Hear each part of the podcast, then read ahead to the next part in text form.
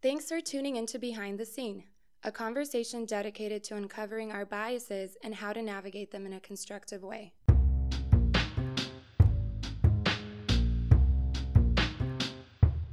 Hi, I'm Mark Bauer.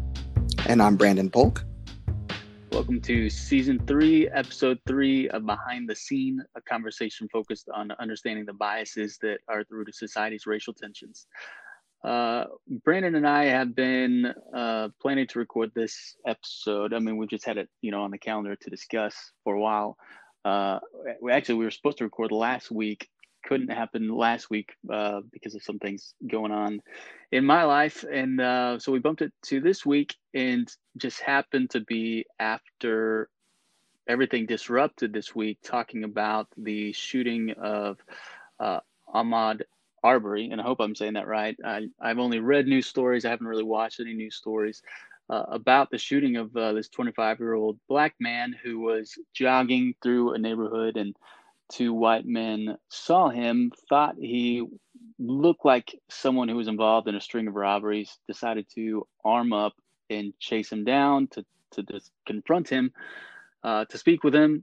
And of course, when you pull a gun on someone, uh, his defense mechanism went in and he tried to run away. The guys kind of looked like they cornered him, according to a cell phone video that was out there. And uh, and they they got in a confrontation, and uh, Mr. Arbery ended up dead.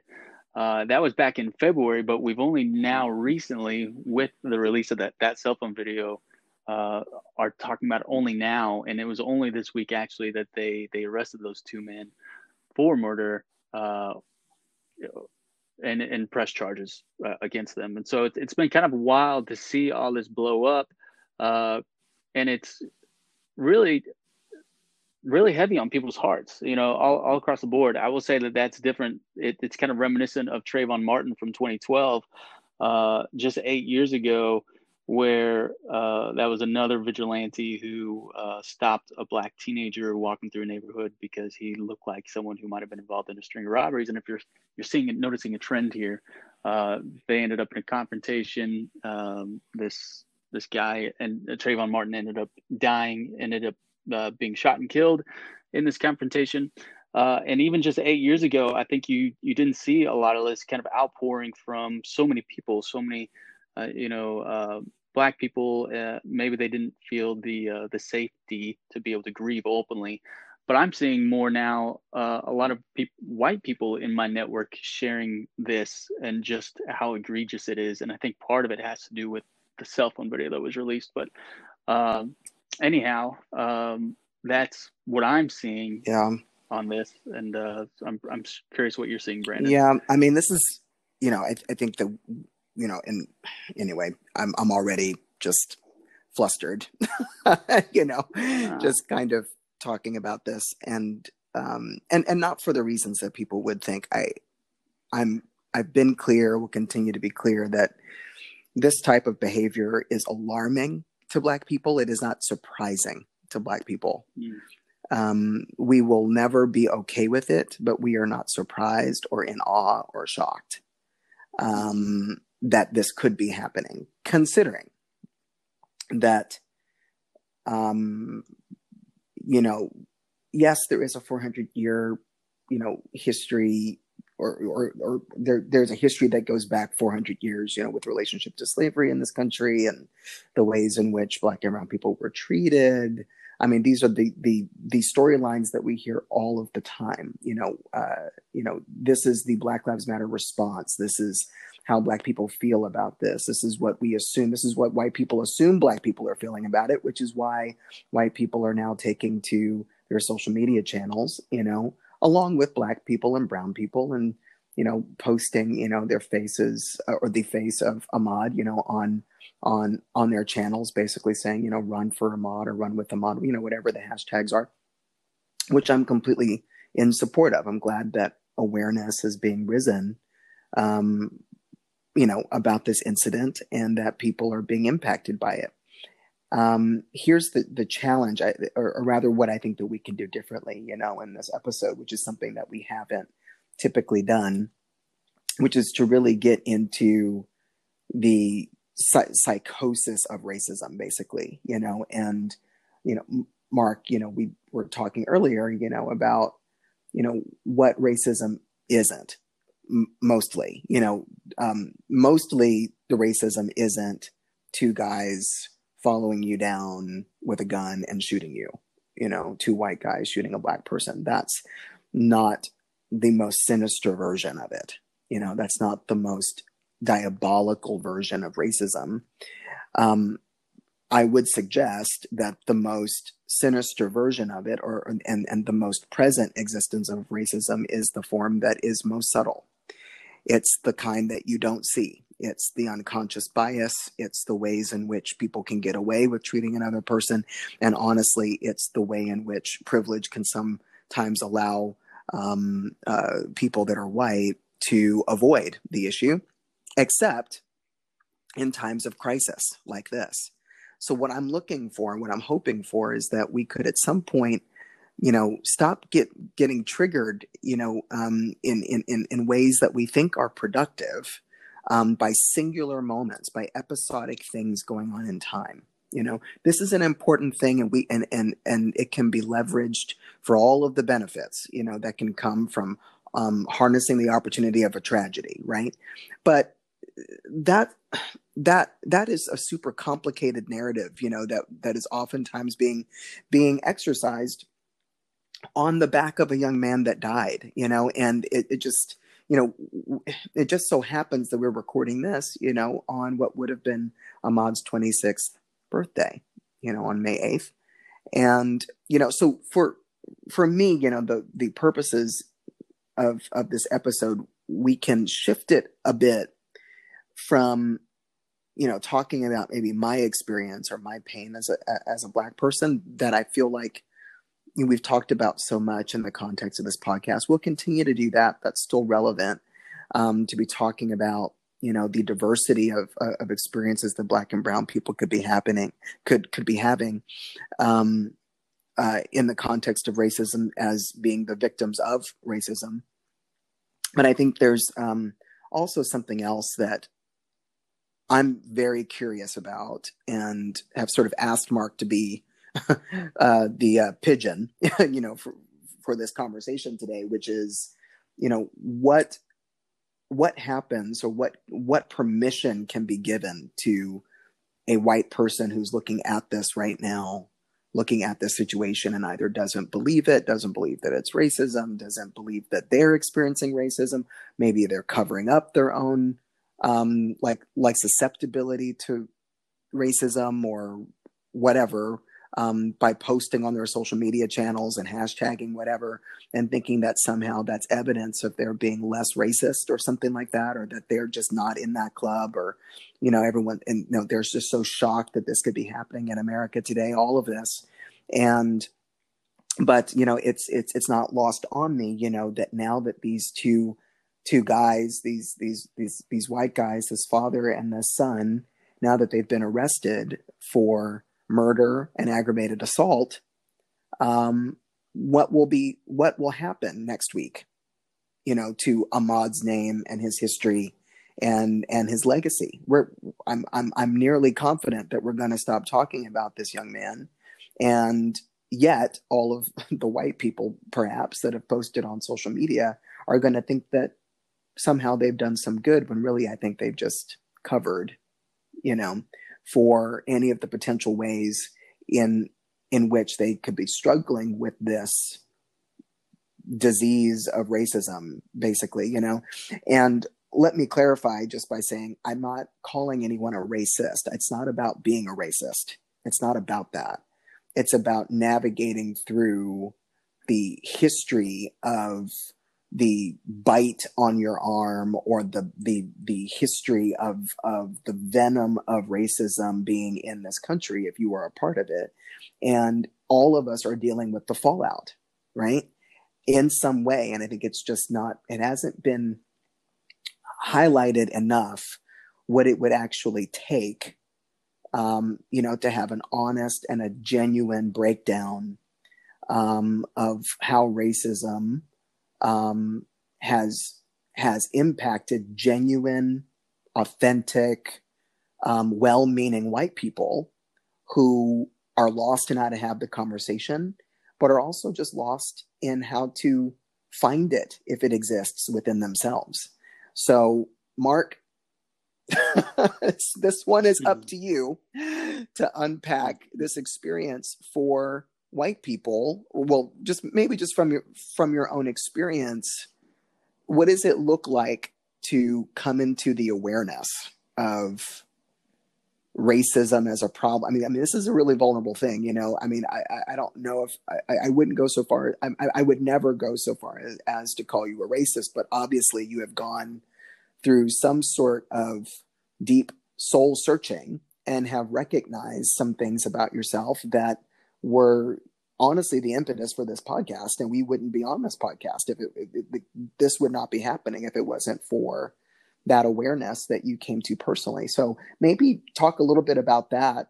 Um, you know, where did that show up first for you? Mm-hmm. Yeah, yeah. Well, I can. I always uh, point to my my experience in relational counseling uh, because it was there that I realized, you know, oh man, I'm I'm I'm going through life with a person and um, I have my perspective that I'm living, and in that counseling, you're exposed, you're forced to take a look because you're you're probably pursuing counseling because something's been broken down to a point where you're seeking outside help. And so when you're at that point, you're a little bit more willing to kind of look within yourself to excavate your heart and to see, oh man, all these things, all these problems that I thought were occurring in the relationship and that I thought was a result of this other person is actually a lot of it is emanating from within myself. And so a lot of the problems that occurred in the relationship, uh, I realized that if I just changed and worked on myself, that those those problems kind of dissolved for the most part. And um, and so when I realized, you know, this was around the time of uh, the Trayvon Martin shooting that I mentioned earlier, and then later Ferguson in 2014. Uh, it was kind of just a, a, moment of excavating my heart in in entirely different ways too, not just relationally, but just where else have I been wrong, and looking around uh, the world to to kind of see. And I've also I, I heard a white pastor speak, Matt Chandler, and he this around the time of Ferguson encouraged white people to to lean in and listen as well. And so shamefully, that's kind of what it took was another white person saying, "Hey, listen up. There's something here mm. um, that I just I had been blind to." Um, because I, I, wasn't willing to take the time to, to kind of stop and listen. And then once I did stop and listen, I began to recognize the similarities uh, of all these experiences. And so, even friends, I've had, you know, black and brown friends my entire life. I've lived in a very uh, diverse area, went to a very diverse school, but those were just conversations that we never had and that I never thought to ask them. I thought it was an otherness, uh, something that occurred outside, you know, in other communities and um, but once i started seeing the commonalities of you know those experiences you know getting stopped uh, while driving or you know uh, being looked at funny by security if you're shopping in a high-end retail store or it doesn't even have to be high-end it could be any retail store. And so uh, it was kind of just a sh- once i realized it once it was uh, i came to that realization it was it was almost shameful just like it was in my relationship where i realized man i'm I've been wrong in these areas, and uh, you know, you were in your own way trying to communicate that to me, and I just I wasn't listening to it for whatever reason. It wasn't landing, and I wasn't uh, able to internalize it and produce change in myself. And so, uh, I think that that's where we're kind of at. I think I've seen in my social media feed, like I said, a lot more white people sharing uh, just because it is so egregious.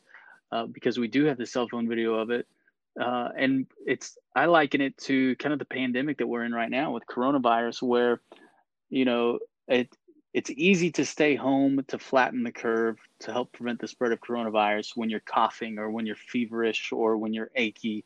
Uh, because you're exhibiting those symptoms and, and it's pretty egregious. It's easy to say, okay, I'm going to self quarantine at home uh, to prevent the spread. It's much more difficult to to stay home and self quarantine to prevent the spread when you're not exhibiting any symptoms. And it's those people who are asymptomatic carriers of coronavirus that are the most uh, problematic to society because we don't know who has it, we don't know who's spreading it. And so, in a very similar way, I would say it's it's those white people who haven't taken the time to say, "Hey, you know what? I, I, I don't think that I'm exhibiting any egregious behavior. I'm not following any black men through my neighborhood or confronting them. Uh, I'm not, you know, looking at someone sideways uh, if they're in a high-end retail store.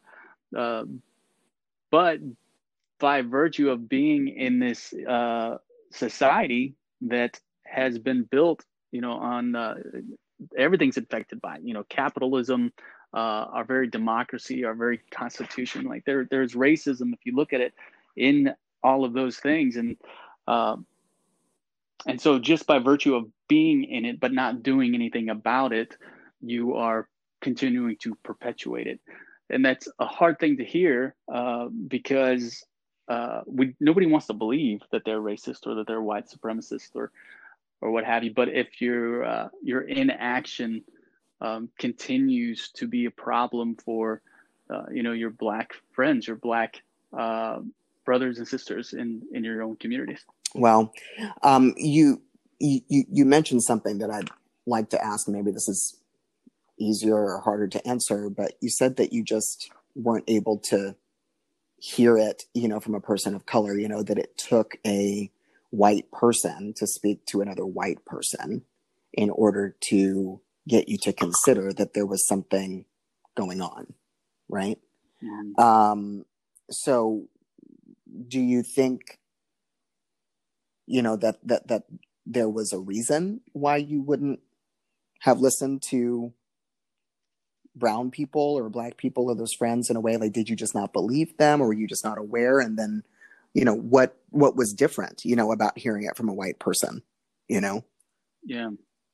Well, I think part of it was that because it wasn't something that i'd seen with my own eyes or heard with my own ears, you know, or, been an observer to basically, uh, I, yeah, I tended to discount uh, the experiences that I was hearing from people. And like I said, you know, that if I heard about it on the news, uh, it's easy to dis, um, to disregard it as something that's happening somewhere else. Uh, it's not happening in your community, and of course, I'm not engaging with my my friends about it because it's it's not an issue. It's uh, it's it's kind of an unspoken thing, and so I think we we just we live in a very politicized culture where we're quick to react and we're quick to defend ourselves, and most of the time, it's not even about you. Um, you know, if you uh, are criticized at work for your work performance, or if you're criticized in a relationship, you're just doing something that like maybe grates on the other person. They're just saying, "Hey, just so you know, you're aware this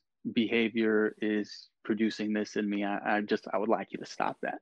Uh, I think our natural tendency is to react uh, and come to our own defense without really absorbing what it is that the other party is saying, and so if I was in a work environment, for example, and I was receiving low scores from my boss for performance, uh, then you know it.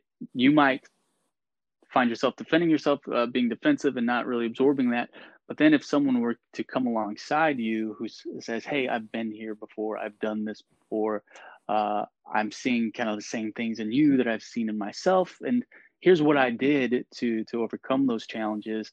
and here's where I'm at now. You know, on the other side of that, I'm I'm flourishing. I'm receiving high performance marks on my reviews.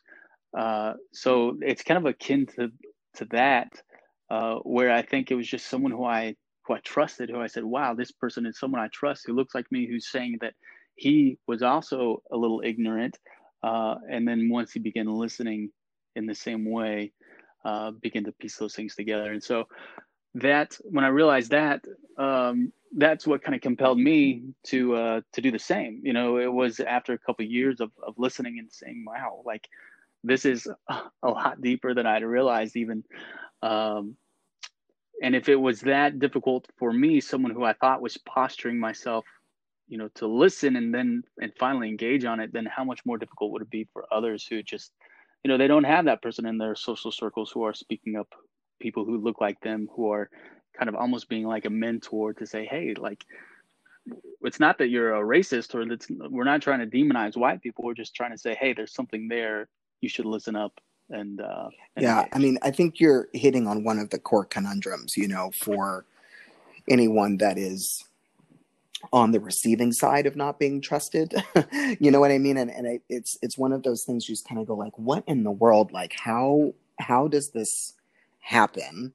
You know that um and and Mark, you even said it. You're like, I had black and brown friends, and they were trying to tell me, but it literally took someone that you didn't know. Like you don't know Matt Chandler, Pastor Matt Chandler personally, right? But it took someone that I mean, you like described it. It's someone with a shared experience, or they came alongside of you and they were able to help you through it, you know. And I think that you just identified, in a sense, what part of that privilege looks like. And maybe on the other side of that, you know, you could articulate that that's what that was, you know. But when you were in it, and and I'm only highlighting it just to say, like, you know, and I've said this before, the the the importance of having um, a consistent presence of white voices who are who are articulate, not partisan, but articulate in being able to communicate a thought out, um, an impassioned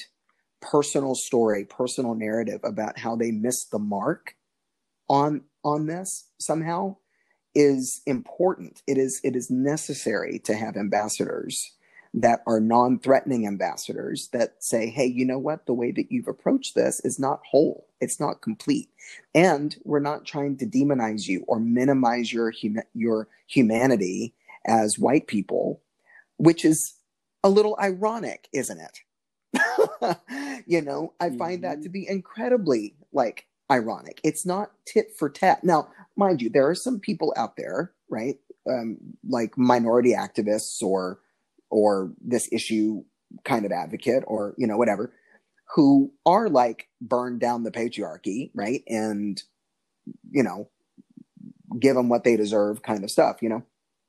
And i don't think that that's where i mean that's obviously not our not our sentiment you know but it is ironic that those of us with a history of dehumanization are not or of being dehumanized our ancestors whatever it is are not turning around, most of us, and saying that we want to take away the humanity of white people because it's what they did to us. We don't want that. We we want something else. Yes, we want you to hear us, but we want you to hear us so that you don't hurt us anymore. That's one. And we also want you to hear us because we don't want you to hurt yourselves anymore. This also mm-hmm. has an impact on you and we have to live in this world and in this country together. And um you know this this goes you know to that point of just like you know going on your social media channels great raise raise awareness. I'm not saying to not do that but what you're describing is a way of being active right a way of engaging a way of accepting that there's quote unquote, just like you said it, quote unquote, there's something there. Right. And so I guess there are two follow up questions. I'm super curious about it, of course, because i am not white, nor have I been white ever, um, e- except for in the times when I'm code switching and people forget that I'm black, which is, you know, I am always aware that I am not white. Other people seem to forget that. Um, but mm-hmm. um, what is, uh, in, what could be a, like an interesting question is how do you get to the how how do you really be begin to wrangle or or or begin to work through what is there once you accept that there is something there right? Like what did you mm-hmm. do um to navigate through this the like and and was it stressful? You know was it disillusioning? What did it feel like for one? And then how did you manage through the, the the, feeling? I mean my number one guess is that you just need to tell everyone to go to therapy because that was that's number one what you do is you just find a therapist and you try and work this mess out you know but um yeah i don't know what what what was that like for you um and then how did that turn into action for you? How long did it take? What did it feel like? And then uh, what did the action look like in order to cement this as as something that you should continue to pursue and and and then do it in a way that that didn't feel threatening to you or at least or or, yeah. or, or is it still threatening to you to consider yourself as dealing yeah. with this I think it, you know, it comes in waves, and uh, you know, this has been an ongoing excavation. It's a process. Like there's no arrival, um, and I think it should be not only in relation to race, but in all things. You know, where am I putting my identity too strongly, as a as a as a man, or as a Democrat, or a, I'm sorry, not as a Democrat, as a Republican. Uh, and not even a Republican. It's just as a conservative. Uh, I'm kind of misspeaking mm-hmm. here, and, uh, but um, you know, or even as a Christian, you know, we we can misplace our identity and and hold on too tightly to that. And so, you know, one of the things, one of the the principles that I kind of held onto in in counseling and trying to excavate issues relationally, uh, I applied to the conversation of race as well. And some of those were were helpful to me, and they continue to be uh, good reminders to go back to. Uh, because as you're navigating this, it's easy to get into a kind of a whoa or really uh, really shameful place that, that can be really dark and you know i'm not saying that you shouldn't go there uh, it's a place that you maybe should look under the hood a little bit too but in, in in counseling i would say the thing that i learned that was helpful would be to understand that you're not a monster. Uh, and anybody who's trying to to make you out to be one uh, maybe is is doing that out of their own pain. Um, and you know you have to be truthful and honest about how you contributed to that pain uh, but where you can stop uh, yourself from going into that spiral you know experiencing in the in the context of the race conversation white guilt because i don't think that that's productive and i don't think it's it's healthy place to be uh, is to say hey i'm not a i'm not a monster you know i i've contributed in these ways maybe by just being absent or maybe not by not believing your stories uh, but but I'm not a monster. So anybody who tries to paint you as one, that's where you can say, hey, you know, maybe let's not go there. But here is where I am. I'm standing here, and I'm going to lean into this conversation, and I'm going to listen to you. Uh, but there's a, line that that you can't cross, and that's one that would try to minimize me and dehumanize me and and so I think it's it's necessary to uh, do that. And where you see people attempting to dehumanize you, uh, you also have to understand that that's coming from a place of pain and it's probably because you dehumanize them first you know any kind of oppression whether it's uh, in a relationship or uh, a friendship or in a community uh, people people lash out at that. And so um, one reason they're able to do that is because they they view you as an oppressor. And so you have to be honest with yourself about uh, about how you've contributed to that um, and then acknowledging where you've done that because i think it's that acknowledgement that kind of breeds that trust uh, for them to say okay you aren't a monster and you're not a monster because you're you're verbalizing you're you're being you're lamenting where you've contributed to this and that's where i think you kind of begin to see some wholeness and some healing yeah place. that's so good i love that I mean, I don't love that you see yourself as a monster, but I, or that that would be the thing that would have happened.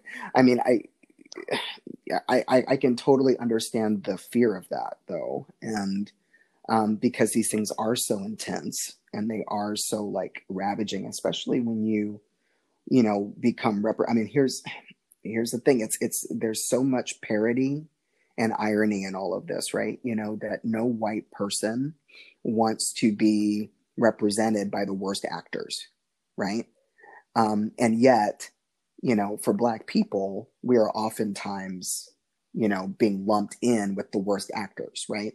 This whole situation with Ahmaud right, is an example of that, right? Is that you've heard of black people that were burglars. and so every black mm-hmm. person to you is a potential burglar, right? And dangerous, right? And a monster. And yet here you are telling me that that's the worst thing. Like you don't want anyone to see you as a monster. Rather, you don't want to be a monster. And I think that there's an interesting thing to consider there is that are you entitled to not have monster tendency like like monster monster tendencies right? Like aren't there parts of all of us potentially that are a bit monstrous? You know what i mm-hmm. mean? And somehow part of the challenge is being able to recognize that you are human right? And to give permission to work through that humanity. And to recognize that there's dignity, right? That all men, regardless of their race or creed, are are, are like deserving of, at least uh, under the context of the Constitution. All men are created equal, right? At least that's what it's supposed to be. And at the same time, be able to say that even though I'm not a monster, I have a part to play in this. I've played a part in this. And how do I remediate it? How do I become a part of the reconciliation process? How do we begin to work together to restore and then heal the, the fractures, the broken areas of our society that came from stuff or actions that you did not personally do but uh, or, or, you know but you were impacted by you were implicated in the actions of your ancestors even if you were not in a direct line of ancestors that did something. If you look white you were being impacted in this country right? Um, uh, if if if you look black, you are implicated, right? If you have a brown, a black and brown history in this country, let's just say that you're African and don't have a tie to being African American, right? Or or to the slave history, you are implicated in this because of the history, the 400 year history in in this country, right? It doesn't matter. We all are being impacted, and it is up to us to it is up to us because those people are gone, right? They are dead. 400 years ago, dead. 200 years ago, dead. 80 years ago, dead, right? King is gone now, right? Um, the Kennedys are gone. you know, like there, there are all these people, you know, who have contributed th- th- through their own decision and left a mark on all of us because of their decision, because of their decisions is it not important and just as significant that we see ourselves as having decisions that we need to make in response to other people's decisions and the way that um, we've we, have we have been impacted as a result of that? And i and i just think that it's it is really really difficult um, uh, maybe even more so for for white people who were not as experienced in not getting their way you know, on on things, or at least not as experienced, you know, in, in being able to turn away from from from things, just turn an eye, right? Uh, you know, um, to be forced to look at something, right? To be it that that's just really um, you know hard from an identity point of view, just as a as one person for you know to be worried, you know, and and concerned that something might be wrong to be concerned that there's something there and that something is not just somebody else's, it's mine too. That is hard. That is really difficult. So what do you do? I mean, how how how would you encourage people to be consistent in their approach to you know managing this how would you encourage people to be constructive um, as opposed to non-constructive right? Or being a part of the mm-hmm. problem um, in reaction to what's in the media in reaction to you know black and brown people who are you know who are more on one side of this argument you know or of this expression. Um what yeah what what do you tell people who are just in denial you know, um, mm-hmm. about the responsibility that they have. What do you feel like your responsibility is? you know, just as a white person, you know, like like yeah. do, like do you feel like you have a responsibility to something now? Like now that you know more, do you have a responsibility to something? And then how? And then what? Yeah, and then that that same question: How do you? Um, what what would you encourage people to do to, to, to, to be active and to be proximate to this problem and then to engage it in a constructive way. Yeah. Yeah, I, I would. De- I would say I, de- I definitely feel a responsibility um, to a degree. Uh, well, not even to a degree, just full out. I've over the last few years, I've tried, you know, to incorporate an ethos into my life, and if I feel any compulsion you know, to toward anything, you know, like this podcast. Uh, you know, it was after, oh, it might have been Charlottesville, uh, where somebody was killed as a result of some race riots and um, and some demonstrations. And it was that point where I was like, man, there's actual blood being shed, and I feel, you know, I I don't want to experience guilt. Um, if I if I don't do something, if I don't exercise my voice, I was really perplexed even to where my voice would be in that conversation. Uh, and so that was something that, you know, over the course of a year, I think when we started talking about producing a podcast, I think it was almost a year before we actually mm-hmm. got it off mm-hmm. the ground or six months or something. And, and that was part of our conversation was like, what is it, what does it look like? And so uh, that's just kind of my personality. Anytime I see, you know, if I'm walking down the street and I feel compelled to give um, a homeless person some money or buy them a meal, I, I, have to listen to that that gut because it doesn't happen all the time. Uh, I don't every homeless person I pass, I don't give money to or buy a meal. But whenever I feel that subtle tug, uh, it's something that I, I listen to and I, I try to lean into and and go with. And so that's what I felt with this conversation. I don't know, you know, to what degree everybody might feel that responsibility. I think that we all have responsibility to do that. Just like, you know, if you're flattening the curve in the case of coronavirus, we all have that responsibility, whether you are uh, symptomatic or asymptomatic. And to what degree, you know, that looks like for you, you have to figure that out. You know, are you going to consistently wear a mask even after, you know, they things open back up? Um, you have to figure that out for yourself. But I think as long as you are trying to be productive where you can and where you have influence and not trying to overextend yourself, uh, I, I would encourage you to do that uh, and figure that out what that looks like for you. Maybe it is just looking up some resources, maybe some Googling, um, and maybe that's what it looks like in 2020. And then by the time you get to 2024, maybe that looks yeah. different.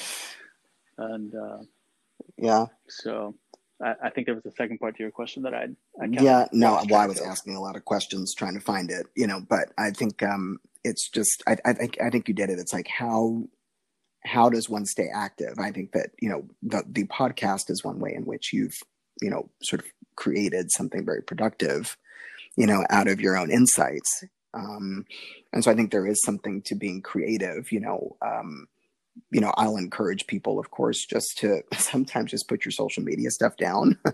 and if you look around your life and realize that you don't have any black or brown relationships or any diversity in your life at all that you have intentionally sought out, then that ends up being a problem because you have the power as a member of the majority to literally escape that diversity if you don't want it, you know, um, or if it's just not something that you think about, you know. So I, I think it's just, um, you know, how how how would you encourage people to do that, or what's a good starting place for them? Looking at resources um, is is definitely a good way to you know to start um, drilling down into the awareness, you know. But how did you become so creative, Mark? and how how do you encourage yeah. other people to tap into this? Yeah. Well, I think you have to look at where you're reacting. You know, uh, you really have to kind of be quiet and listen to yourself and listen to the words. And, you know, if you're trying to fire off a Facebook post, you know, look to see where that reaction is coming from because it's going to be inverse to something else. Uh, and so that's it's going to be a clue to where you're being defensive and what you're being defensive of. And so once you begin to kind of be curious and ask those questions, I, I think that that's your starting point. You say, why am I being so defensive about this? Uh, and then it'll lead you down a path. And that's where you can kind of start Googling. It'll give you some idea for some keywords, uh, you know, that you could use uh, and that's it. You know, I would I would say start googling, listen to the podcast, go back to some of our earlier episodes that we've posted, uh, go through our social media feed, um, but also just realize too, like you said, kind of step maybe step away from social media and stop posting for a moment. Uh, even if it's in support, because it's that demonstrative behavior that might kind of gloss over some of those subtleties that you need to really excavate um, I know people might be tired of me harping on the relationship uh, illustration, but it's it's the one that I have, and I think a lot of people are familiar with.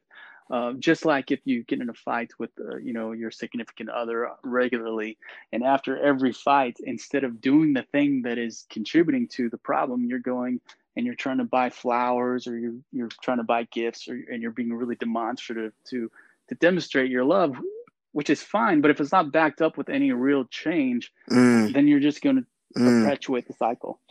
Uh, and so like you know your spouse might be like i don't want the flowers i, I want you to stop Mhm. hurting me uh, and so in in a the same way um, you know maybe maybe don't share that post if or maybe you do and then you go back um, and you and you begin yeah it's not it's not what's seen it's Uh, it's what's unseen right? People have defined character before you know? It's not you know the things that you do when people are looking you know but the quality of your character can be defined by the things you do when no one is looking you know?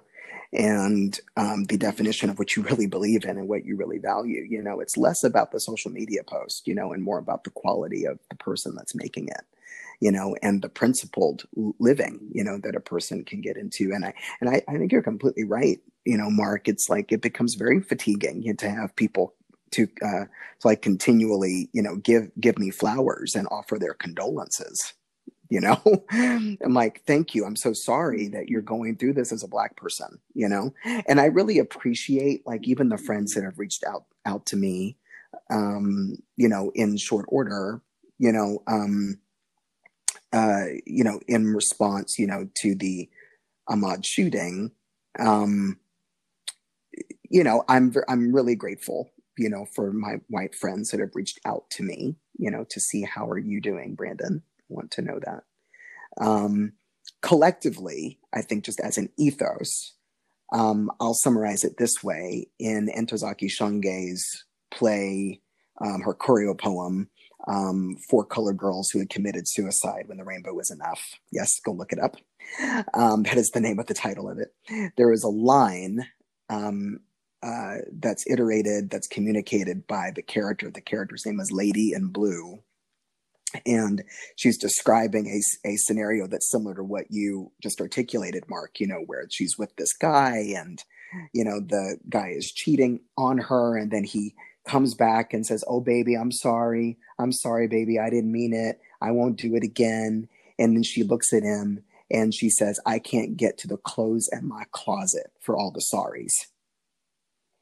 And the reality Oh, is that she's entirely correct, right? She's like, Look, I've got zero room in this closet and in my heart for continued iterations of sorry, sorry, sorry, but I'm not willing to live differently, differently, differently, or take any responsibility, responsibility, responsibility, right? Mm-hmm. And, you know, any one of us has a number of reasons why we act crazy sometimes, you know? And this is why on on this show, you know, we've encouraged people to go to counseling, right? You know, to get their therapy and to have spaces to process through their issues because the I think that the you know part of the reality is that racism is a symptom of poor identity and self concept, you know, and Mm. um, if you can put it on someone else or on another race or on an or on your privilege or on whatever it is, then you'll do it, right? If you're broken and unwilling to look at the pains of of your own life, um, or, or or or even just unwilling to to look at at the uh, narrative of history in a way that impacts you personally, you know, it's it's like you know, don't just close close your eyes and just assume that you're not a part of the story somehow. You are and wh- wh- whether you're black, brown, white, yellow, green, whatever, you're all a, we are all a part of this narrative and a part of the uh, history of the world in some capacity, and it's up to us to define that and not just to abdicate our ourselves from that storyline, but but rather just to put ourselves at the top of the of the food chain and say that none of this applies to me. I can get whatever food I want. I can get whatever love I want. I can be in whatever relationship that I want. I can go and get property if I need it. I don't have to worry about a thing. Everything that I have is because I owned it, is because I worked hard for it. And when, no one that's doing anything good or bad in this in this world has gotten anywhere on their own, unless you can tell me that you gave birth to yourself somewhere. You know, you know, somebody had to get Yeah, you know no. get somebody had to get busy first. You know what I mean? And then you had to be conceived Yeah. you know, on a on a rainy day in May, you know, in order to be born nine months later, you know, and if you could have done that all on your own, you know, and you know it's it's so silly. We're just choosy about it. You know we love to talk about our psychological histories and our mental health histories and our ancestries when it suits us you know? But as soon as we find something that's a little bit dark and dusty over there in the corner we just want to turn it around and say oh no that's not me. That's that's the culture. That's that's that that's you know i'm i'm living way above that and that doesn't kind of impact me at all. And the reality is that nope you are the byproduct of some of this dirty crap over here too. Mm-hmm. Yeah, no, I think you hit it out of the park, and I don't want to keep you too long. I know, I know you got to get going, but uh, that's exactly right. Some of the resentments that I found in I had in my relationship were just uh, expressions or manifestations uh, from within myself. I was kind of in a valley. You know, I was doing fine uh, professionally, and this was shortly after college, and I'm I'm excelling and living in Dallas, and but there was something that I kind of just felt was uh, things in my heart that I wanted that I just felt like were out of reach, but I was kind of taking that out in my relationship. And likewise, I think we see people, you know, beating the drum for for uh, you know equality and equity, and uh, and I think the white person says, well, what about me? Like I struggle. Uh, I do this. I do this X Y Z. Uh, but I think the realization in, is that um, you know, have you done anything? Like you are capable with out keeping your foot on somebody else's neck.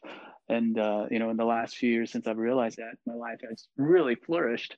Uh, I've I've had so many opportunities that I've just I've been able to go out and grab, really living out my faith uh, in a way that I'm just saying, hey, you know what, like if this comes to me, like great, and if it doesn't, then great.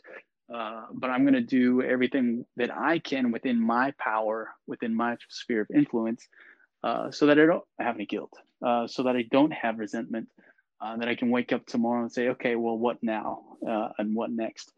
And uh, I think if we all kind of live with that attitude, we're going to be less likely to be defensive and resentful, and we're going to be a lot more open to to living a, a, you know a life that flourishes both for yourself personally and I think communally with the.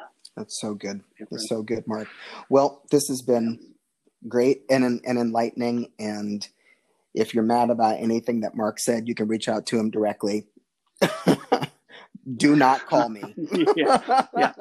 no, I'm just kidding. Yeah. Um, but this is great. I think this is a, a, different way in which we've approached an episode before. And, you know, you know, we're just not going to check the box and say all white people are racist, right? It's not about being racist. It's about finding humanity again. It's about finding dignity um, even in the people that that we want to demonize because we're trying to make sense of this whole thing.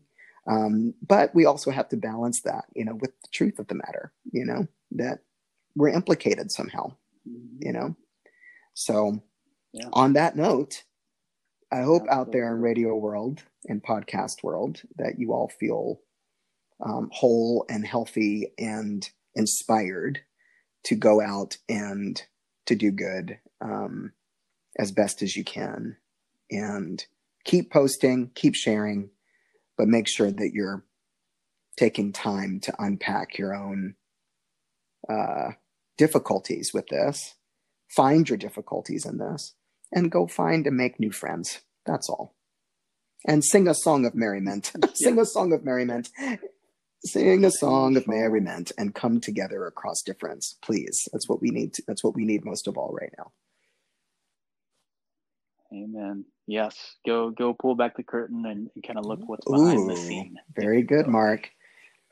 Do that. Do that this week.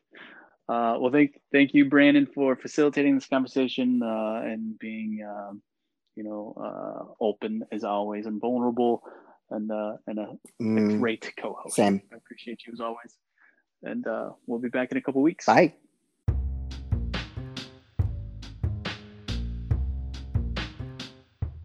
Thanks for tuning in to Behind the Scene. Just a quick reminder that the views expressed in this podcast are strictly that of Brandon's and mine and do not reflect that of our employer.